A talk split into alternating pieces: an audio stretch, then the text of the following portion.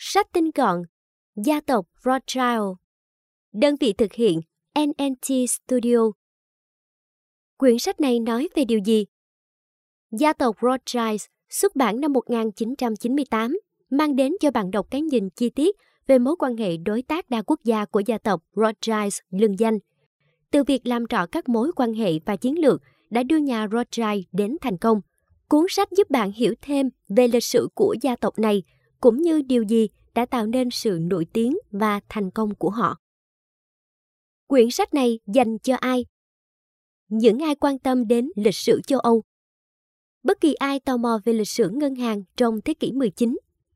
Những ai muốn tìm hiểu về các giai thoại của nhà Rothschild. Về tác giả, Niall Ferguson là một tác giả, nhà bình luận chính trị, đồng thời là trợ giảng về lịch sử hiện đại tại Đại học Jesu, Đại học Oxford. Những quyển sách khác do ông chấp bút bao gồm Giấy và sắt, thương phụ ở Hamburg. Nước Đức trong kỷ nguyên làm phát từ năm 1897 đến năm 1927 và lịch sử ảo, các lựa chọn thay thế và phản thực tế. Nội dung của postcard này được trích dẫn từ ứng dụng sách tinh gọn do NNT Studio phát triển. Nếu yêu thích và muốn nghe nhiều hơn, bạn có thể tải ứng dụng sách tinh gọn trên App Store hoặc CH Play để ủng hộ team nhé. Quyển sách sẽ giúp bạn hiểu thêm về lịch sử của gia tộc Rothschild nổi tiếng và giàu có. Khi nghe đến tên Rothschild, nhiều người sẽ liên tưởng ngay đến một gia đình Do Thái giàu có hoặc một công ty ngân hàng đầu tư phát đạt. Và sự thật, Rothschild là ngân hàng lớn nhất thế giới trong thế kỷ 19. Trong quyển sách này, chúng ta sẽ cùng tìm hiểu cách hợp tác đa quốc gia của gia tộc Rothschild và điều này đã giúp họ thành công về mặt tài chính như thế nào. Bên cạnh đó, tác giả cũng làm rõ mối quan hệ giữa họ và giới chính trị của châu Âu cũng như cộng đồng người Do Thái. Từ đây, bạn sẽ biết được huyền thoại về gia tộc này bắt nguồn từ đâu. Thông qua việc khám phá câu chuyện của gia đình Rothschild, bạn sẽ hiểu sâu hơn về lịch sử của những nhân vật huyền thoại, cũng như lý do thành công của một trong những doanh nghiệp lớn nhất trong lịch sử chủ nghĩa tư bản. Đồng thời, bạn cũng sẽ biết được sự giàu có từ việc buôn bán đồ cũ được thể hiện trong văn phòng của Mayer Rothschild như thế nào. Hối lộ đóng vai trò gì trong công việc kinh doanh của gia tộc này? Gia tộc Rothschild đã làm những gì để thúc đẩy quá trình giải phóng người Do Thái? Mayer Amschel Rothschild thành lập ngân hàng Rothschild ở Frankfurt trong bối cảnh hoạt động chống Do Thái đang diễn ra mạnh mẽ. Gia đình Rothschild là một trong những gia đình giàu có và có ảnh hưởng nhất thế kỷ 19.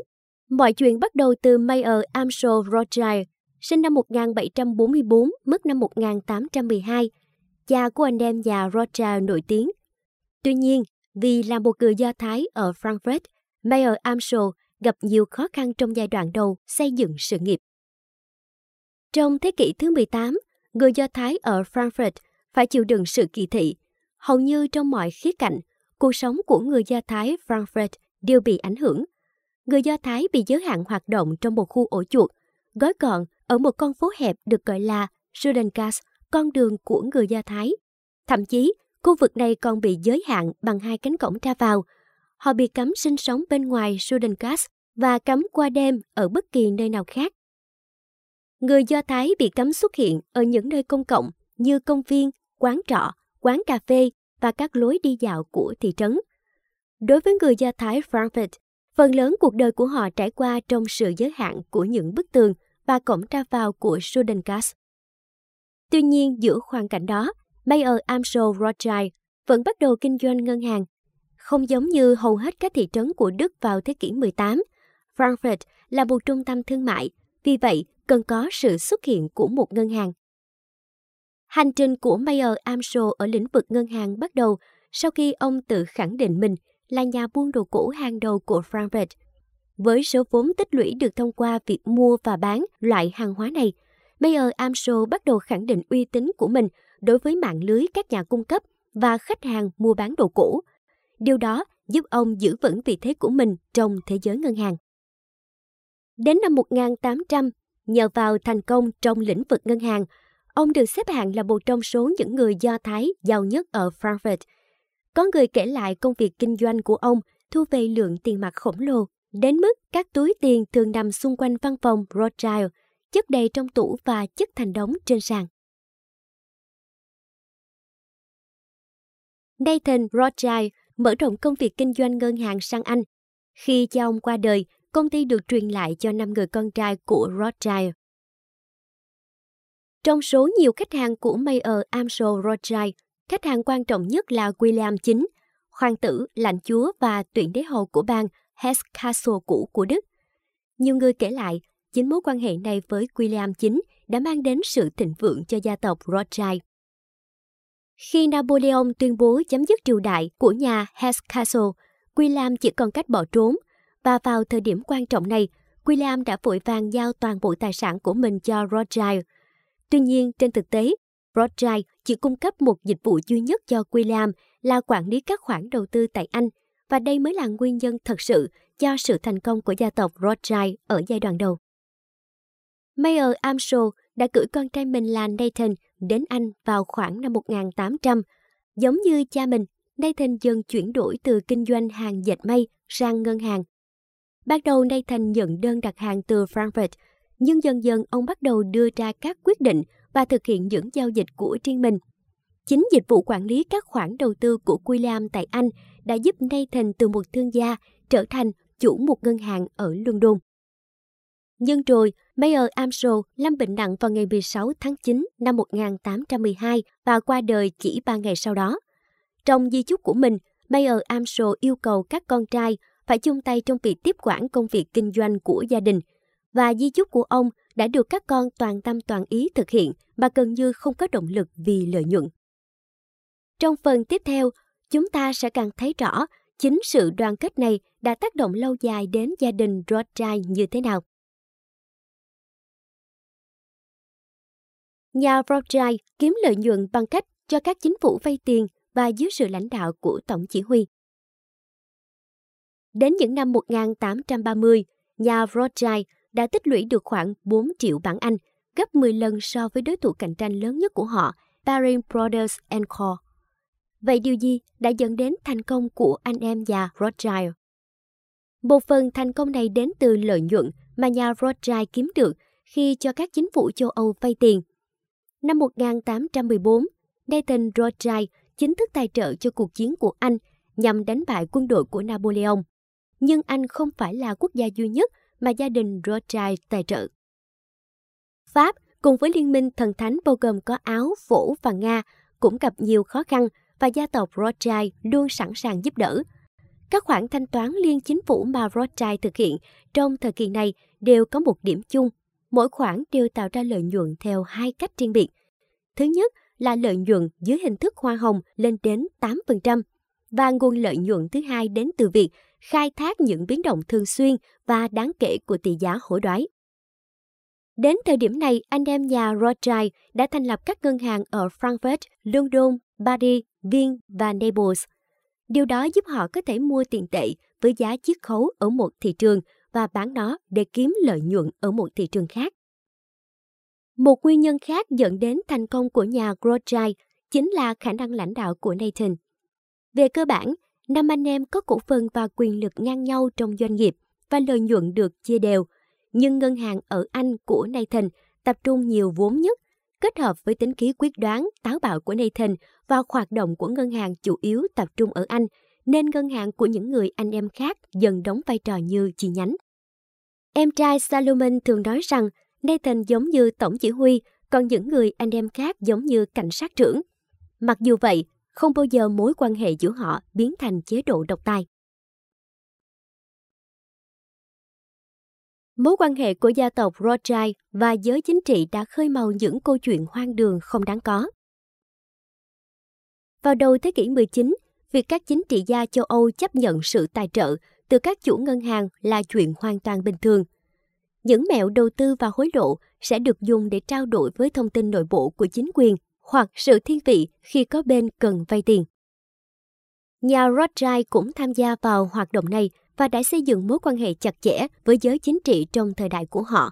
Cụ thể, gia tộc Rothschild đã cung cấp các khoản tín dụng cho những nhân vật có ảnh hưởng để thúc đẩy mối quan hệ. Ví dụ, họ đã cho vua Pháp Louis XVIII, nhà ngoại giao phủ Wilhelm von Humboldt, các thành viên của Hoàng gia Anh thực hiện các khoản vay cá nhân.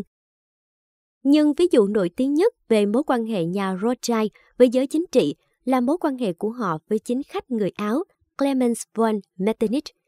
Nhà Rothschild không chỉ ứng tiền riêng cho Metternich, mà Salomon, người em trai sống ở Viên, còn cung cấp cho Metternich những thông tin nội bộ mà ông nhận được từ các anh em của mình ở London, Paris, Frankfurt và Naples.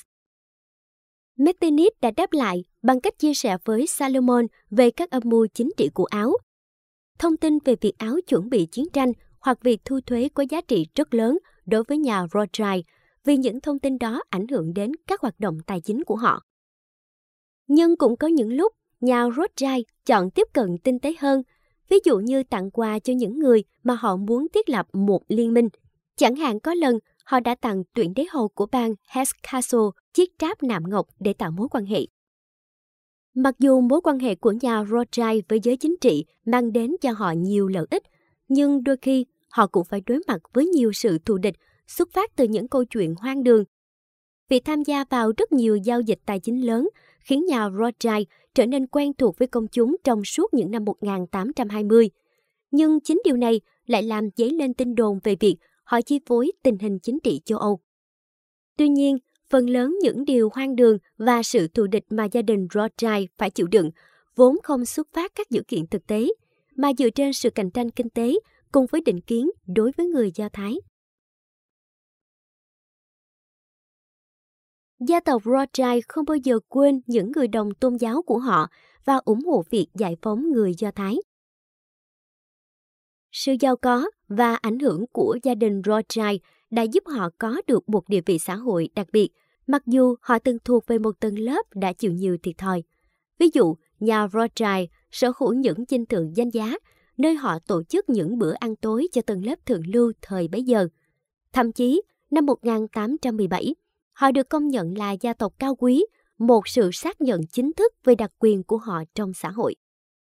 Nhà Rothschild cũng sử dụng địa vị xã hội của mình để vận động giải phóng của người Do Thái. Họ không bao giờ quên đi việc người Do Thái vẫn là mục tiêu của một loạt các đạo luật và quy định phân biệt đối xử. Người Do Thái hoàn toàn bị loại khỏi chính trị và phải chịu các hạn chế về kinh tế và luật pháp, chẳng hạn như bị cấm sở hữu đất đai. Anh em nhà Rothschild kêu gọi bạn bè trong lĩnh vực chính trị ủng hộ người Do Thái. Salomon Rothschild đã thỉnh cầu Metternich cũng như Thủ tướng phổ Hardenberg để được hỗ trợ trong việc giành quyền công dân cho người Do Thái. Trong một lá thư gửi cho những người anh em của mình, Kho Rothschild đã kêu gọi họ cần cùng nhau làm nhiều hơn nữa để giúp nâng cao vị thế của người Do Thái ở châu Âu. Gia tộc Rothschild không chỉ hướng đến những người Do Thái giàu có, mối quan tâm của họ dành cho toàn bộ cộng đồng người Do Thái. Nhưng họ vẫn thường xuyên bị chỉ trích và châm biếm. Một họa sĩ biếm họa vào thời điểm đó từng thể hiện quan điểm về việc nhà Rothschild chỉ quan tâm đến những người giàu mà thờ ơ với hoàn cảnh của những người nghèo. Nhưng sự thật thì anh em nhà Rothschild đã tham gia vào rất nhiều hoạt động từ thiện. Ví dụ, vào năm 1825, họ quyên góp tiền để xây dựng một bệnh viện mới – Nathan còn quan tâm đến việc giúp đỡ những người có hoàn cảnh khó khăn và quyên góp vào một số tổ chức từ thiện để cải thiện cuộc sống của người nghèo và người bệnh tật. Thành công của gia tộc Rothschild nằm ở mạng lưới liên lạc độc đáo của họ và sự hợp tác giữa năm người anh em. Có ít nhất hai yếu tố đóng vai trò quan trọng đối với sự thịnh vượng đáng ngưỡng mộ của nhà Rothschild – Đầu tiên là sự phát triển của mạng lưới liên lạc giữa các anh em trong gia đình. Họ luôn cố gắng tìm cách xúc tiến việc liên lạc với nhau. Chẳng hạn như Nathan, ông đã trả thêm tiền cho thuyền trưởng các tàu bưu chính để thư từ được chuyển phát nhanh hơn. Tuy nhiên, bưu điện Đức thường xuyên mở thư nếu nó có chứa thông tin nhạy cảm hoặc hữu ích về mặt chính trị. Do đó nhà Rothschild không lựa chọn nào khác ngoài việc thuê những bên chuyển phát tư nhân đáng tin cậy. Cho đến những năm 1830, khi đường sắt và điện báo mở ra một kỷ nguyên liên lạc mới, dịch vụ chuyển phát nhanh Rothschild được xem là hình thức liên lạc tốt nhất, bởi vì thư được chuyển phát nhanh hơn và những người sử dụng dịch vụ này có thể nhận được thông tin liên quan đến chính trị và tài chính một cách nhanh nhất. Ví dụ, họ sẽ nhận được cập nhật về thị trường chứng khoán trước cả công chúng. Nhưng nguyên nhân thật sự dẫn đến thành công của nhà Rothschild nằm ở sự hợp tác giữa năm anh em. Như đã đề cập trước đó, Rothschild thu lợi từ sự chênh lệch tỷ giá hối đoái giữa các thị trường châu Âu khác nhau. Quan hệ đối tác đa quốc gia đã giúp họ tiến hành loại hình kinh doanh tiền tệ một cách hiệu quả. Khi nhìn tổng thể, năm ngân hàng Rothschild ở London, Frankfurt, Paris, Viên và Naples là những ngân hàng lớn nhất thế giới. Mối quan hệ đối tác đa quốc gia này cho phép nhà Rothschild phân tán ảnh hưởng tài chính trên khắp năm trung tâm tài chính lớn của châu Âu. Để củng cố sự đoàn kết, anh em nhà Rothschild cũng đồng thuận về việc mỗi người sẽ thông báo cho những người khác về các giao dịch mà họ thực hiện hàng tuần. Cái chết của Nathan Rothschild không chỉ ảnh hưởng đến nhà Rothschild mà còn ảnh hưởng đến toàn thế giới. Vào tháng 6 năm 1836, sức khỏe của Nathan Rothschild ngày càng yếu đi. Đến cuối tháng 7 cùng năm, ông lên cơn sốt dữ dội và qua đời. Cái chết của Nathan đã ảnh hưởng đến sự phân chia quyền lực trong gia đình Rothschild. Từ khi Mayer Amschel qua đời vào năm 1812, Nathan là thủ lĩnh của anh em nhà Rothschild. Ngay cả trong công việc kinh doanh ở bên ngoài, Nathan được coi là trụ cột quan trọng của gia tộc. Sau khi ông qua đời, tất cả các quyền của Nathan được chuyển giao cho bốn người con của ông ấy. Nhưng ai sẽ trở thành lãnh đạo mới của gia tộc Rothschild?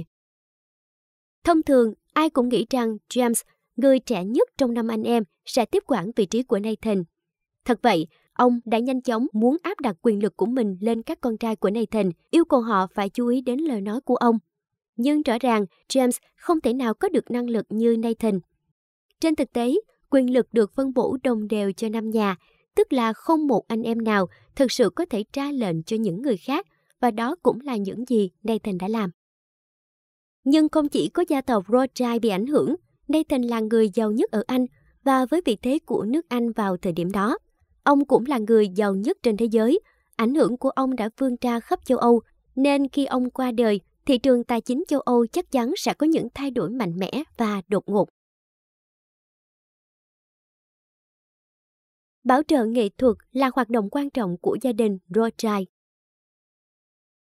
Đối với gia đình Rothschild, hoạt động bảo trợ nghệ thuật không chỉ là hoạt động giải trí mà còn giúp họ củng cố danh tiếng. Thật vậy, họ sở hữu một bộ sưu tập lớn các tác phẩm nghệ thuật danh giá trong nhiều năm qua. Những tác phẩm nghệ thuật Hà Lan thế kỷ 17 là mối quan tâm hàng đầu của gia đình Rothschild. Ví dụ, vào năm 1840, James Rothschild đã mua các tác phẩm của Rembrandt, Peter Paul Rubens và Anthony van Dyck. Có lẽ lời giải thích tốt nhất cho sự say mê của họ với các nghệ sĩ Hà Lan là vì họ thích chủ đề thế tục hơn các chủ đề tôn giáo. Và trái ngược với những nghệ sĩ khác thời bấy giờ, các họa sĩ Hà Lan chủ yếu sáng tác những tác phẩm mang tính chất thế tục. Tuy nhiên, điều thú vị là nhà Rothschild cũng đã mua lại các tác phẩm có hình tượng cơ đốc rõ ràng. Có vẻ như họ không quá quan tâm đến nghệ thuật của những người cùng thời. Những tranh đương đại duy nhất mà gia tộc này sở hữu là những bức chân dung của chính họ. Nhà Rothschild cũng bảo trợ cho một số nhà soạn nhạc và biểu diễn hàng đầu của thế kỷ 19. Lý do rõ ràng nhất là vì họ cần âm nhạc để đảm bảo thành công cho một buổi dạ hội những nghệ sĩ biểu diễn nổi tiếng từng chơi tại các buổi họp mặt của Rothschild là Felix Mendelssohn, Franz Liszt, nghệ sĩ dương cầm kim nhạc trưởng Jazz Hawley và nghệ sĩ vĩ cầm nổi tiếng Joseph Joachim. Một số người nói rằng sự nghiệp của nghệ sĩ dương cầm Ba Lan Frederic Chopin ở Paris bắt đầu từ nhà riêng của James Rothschild. Các nhà văn thời bấy giờ cũng nhận được sự ưu ái của Rothschild. Hai trong số những nhà văn được nhắc đến nhiều nhất Heinrich Heine và Honoré Pansat, cả hai đều có mối quan hệ thân thiết với James Rothschild trong những năm 1830 và năm 1840. Một số giai thoại nói rằng Heiner là người thường xuyên chọc ghẹo James Rothschild. Những thư từ cũng cho thấy Heiner thường e ngại trong việc nhận được sự hỗ trợ của James. Ngược lại, Bansat luôn vui vẻ vay mượn từ James và thường kéo dài thời gian trả nợ càng lâu càng tốt. Các khoản đầu tư của gia tộc Rothschild vào đường sắt khiến họ trở thành mục tiêu trong các cuộc cách mạng xã hội năm 1848. Giữa những năm 1830, nhà Rothschild chuyển sự tập trung từ tài chính đơn thuần sang tài chính công nghiệp. Đặc biệt, họ đã đầu tư rất nhiều vào lĩnh vực kinh doanh mới nổi là xây dựng đường sắt. Và sự thật là nhà Rothschild đóng vai trò quan trọng trong việc phát triển mạng lưới đường sắt của Pháp. Tuy nhiên vì là gia tộc thống trị ngành đường sắt nên ngày càng có nhiều nhà báo bắt đầu bày tỏ thái độ không đồng tình với nhà Rothschild. Họ xem hoạt động của gia tộc này là độc quyền tư nhân và tham nhũng. Mọi chuyện bắt đầu căng thẳng hơn vào năm 1846 khi một đoàn tàu bị trật bánh trên một trong những tuyến đường sắt của Rothschild, gây ra một vụ tai nạn khiến ít nhất 14 người thiệt mạng. Không lâu sau đó, nhà Rothschild trở thành mục tiêu trong các cuộc cách mạng xã hội năm 1848, dẫn đến một loạt các biến động chính trị và xã hội trên khắp châu Âu. Vào thời điểm đó, các nhà cách mạng không chỉ quan tâm đến quyền công dân, chẳng hạn như tự do ngôn luận và tự do báo chí, họ cũng quan tâm đến vấn đề chênh lệch giàu nghèo, và gia tộc Rothschild được xem là minh chứng của sự chênh lệch này. Kết quả là Rothschild phải đối mặt với những cuộc tấn công đe dọa đến sự an toàn của họ. Ví dụ, ở Frankfurt, nhà của anh em Rothschild bị tấn công đến mức cửa sổ bị đập vỡ. Về mặt tài chính, họ phải đối mặt với những tổn thất về tài sản dưới dạng chứng khoán chính phủ. Khi đó, chứng khoán chính phủ giảm giá trị nghiêm trọng do chính phủ tăng chi tiêu phúc lợi để chống lại cuộc cách mạng xã hội và rơi vào nợ nần. Năm 1848, nhà Rothschild thua lỗ nặng và đứng trước bờ vực phá sản. Nhưng vì cuộc cách mạng xã hội không diễn ra ở Anh, nên người anh em ở London vẫn có thể cứu trợ bốn người còn lại và đảm bảo sự tồn tại của gia tộc. Tổng kết Thông điệp chính từ quyển sách Rothschild là một trong những gia tộc giàu có và ảnh hưởng nhất ở châu Âu thế kỷ 19 Họ nổi tiếng về những mối quan hệ với giới chính trị và cách tiến hành kinh doanh trong lĩnh vực tài chính. Có rất nhiều giai thoại xung quanh sự phát triển như vũ bão của gia tộc Rothschild, nhưng đa phần đều không xuất phát từ sự thật. Bạn nên tìm đọc thêm quyển Đồng tiền lên ngôi của Niall Ferguson. Quyển sách Đồng tiền lên ngôi giúp bạn đọc hiểu thêm về các sự kiện lịch sử đã dẫn đến sự phát triển của hệ thống tài chính hiện tại. Từ đó, bạn sẽ nhận ra rằng Mặc dù thường xảy ra khủng hoảng và luôn tồn tại bất bình đẳng, nhưng hệ thống tài chính và tiền tệ lại chính là động lực thúc đẩy lịch sử và sự tiến bộ của nhân loại. Cảm ơn bạn đã lắng nghe nội dung tinh gọn của quyển sách Gia tộc Rothschild của Niall Ferguson. Nội dung này do NNT Studio sản xuất. Để ủng hộ tác giả và tìm hiểu chi tiết hơn về quyển sách, bạn có thể mua sách giấy về đọc bằng cách nhấp vào nút mua sách giấy bên trong màn hình Chúc bạn có được những giây phút đọc sách thật thoải mái.